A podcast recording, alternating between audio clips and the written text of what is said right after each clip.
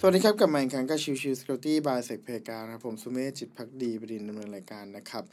episode นี้ episode ของวันเสาร์ซึ่งก็คือเรื่องของ forensic day นะครับ วันนี้จะพูดถึงเรื่องของ SIEM นะครับ คืออ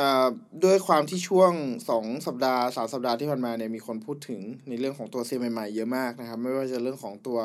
Google Chronicle นะครับ หรือว่าตัวของ Azure Sentinel หรือว่าตัวของ สปรังตัวใหม่หรืออะไรก็แล้วแต่ที่เป็น ES หรืออะไรก็แล้วแต่นะครับมีการพูดคุยกันเยอะมีคนสอบถามเข้ามาเยอะมาก ๆ นะครับ ว่าเอ๊ะ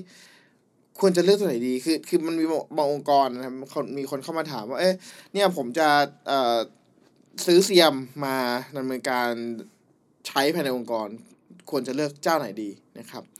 คือถ้ามองจริง ๆ แล้วเนี่ยผมตอบไม่ได้เลยครับ คือด้วยความที่มันขึ้นอยู่กับความถนัดของคน เลยครับว่าผู้ใช้งานนั้นถนัดตัวไหน ถ้าผู้นานถ้าผู้ใช้งานนั้นถนัดคิวเรดาก็ก็ดีครับก็ก็ใช้คิวเรดาไปครับ ถ้าสมมุติว่าเอ่อถนัดสปรังก็ก็ใช้สปรังครับ ถ้าถนัด ELK ก็ใช้ ELK ครับ จริงๆแล้วถ้าเรามองเป็นอย่างนั้นมันมันคือแบบนั้นเลยครับ แต่ถ้าเรามองไปที่ฝั่งของคนเริ่มต้นองค์กรที่แบบไม่มีความรู้โนเลยโนฮาวอะไรเลยแล้วอยากเริ่มเนี่ยจริงๆแล้วโดยส่วนตัวผมมองไปที่สปรังเป็นหลักนะครับ เพราะว่าอะไรเพราะว่าโดยปกติ หรือจริงๆอีกอันหนึ่งคือ Azure Sentinel ผมก็ว่าก็ก็ก็เป็นไปได้เช่นเดียวกัน เพราะว่าทั้งสองตัวแพลตฟอร์มนี้ครับ learning curve ไม่ได้สูงครับ หมายความว่าอะไรหมายความว่าด้วยความที่ตัวของ Splunk หรือว่าตัวของ Azure Sentinel มันค่อนข้างจะเป็นลักษณะของ เอ่อ tech search อะคือแบบเอ่อเขาเรียกอะไรอะมันไม่ได้มีตัวของ format ที่มันชัดเจนแล้วเราสามารถ search ได้เลยทันทีนะครับ แล้วการ specific time หรืออะไรเงี้ยมันก็ค่อนข้างง่ายนะครับ ถ้าเทียบกับตัวอื่น เช่นตัวของ ELK หรือว่าตัวของทาง m c a f e e หรืออะไรเงี้ยจะเห็นชัดเจนว่าพวกนี้จะค่อนข้างโหลดนาน หรือ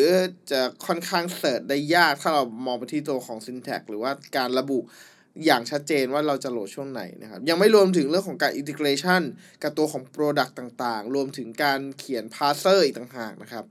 ข้อมูลเหล่านี้ทั้งหมดทั้งสิ้นนะครับ ถ้าคนไม่เคยใช้ตัวของ SIEM มาก่อนเนี่ยก็ค่อนข้างจะยากนะครับ แต่ถ้าพูดว่าคนที่เคยใช้ SIEM มาก่อน หรือว่าคนที่เอ่อ operation operate ตัวของ SIEM เนี่ยจะรู้เลยว่าสิ่งเหล่านี้เป็นสิ่งสำคัญอย่างมากนะการ integration การรับ log การ parsing log การเอ่อ identify ตัวของ format log ต่างๆ หรืออะไรเงี้ยครับ เป็นส่วนที่สำคัญมากนะครับ แล้วอันนี้คือจุดเด่นที่ตัวของทาง Splunk มีนะครับ แต่ถ้าเรามองไปที่ตัวของแพลตฟอร์ม เป็น solution ในการ integration การโหลด log ต่างๆ เนี่ย ผมก็เชียร์ไปที่ Azure Sentinel เพราะมันค่อนข้างเร็วและง่ายมากๆนะครับ ดังนั้นจะเห็นว่าในส่วนของการดำเนินงานใด ๆ ก็แล้วแต่ มันคงไม่สามารถบอกได้ว่า เอ้ยเนี่ย guideline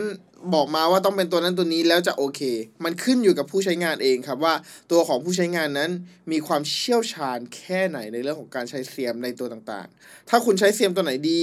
เอ่อตัวไหนนี้เรียบร้อยแล้วว่าเอ้ยคุณเป็นเอ็กซ์เพรสหรืออะไรเงี้ย ผมก็ยังแนะนำว่าโอเคถ้างั้นคุณใช้ตัวนั้นไปเถอะ เพราะว่าจะคุณจะได้ไม่ต้องมานั่งเสียเวลาในการเรียนรู้ใหม่นะครับ แต่ถ้าสมมติคุณเริ่มอยากเริ่มใหม่เลยหรืออะไรเงี้ย ผมก็จะแนะนำไปทไปที่ 2 ตัวหลักๆ คือ Azure Sentinel กับตัวของ Splunk มากกว่านั่นเองนะครับเพราะว่า learning curve มันน้อยจริง ๆ มันน้อยกว่ามากถ้าถ้าเทียบกับตัวอื่นๆนะครับ โอเค ก็ประมาณนี้นะครับสำหรับ episode นี้ครับ ขอบคุณทุกทุกท่านที่เข้ามาติดตามแล้วพบกันใหม่สำหรับวันนี้ลากันไปก่อนสวัสดีครับ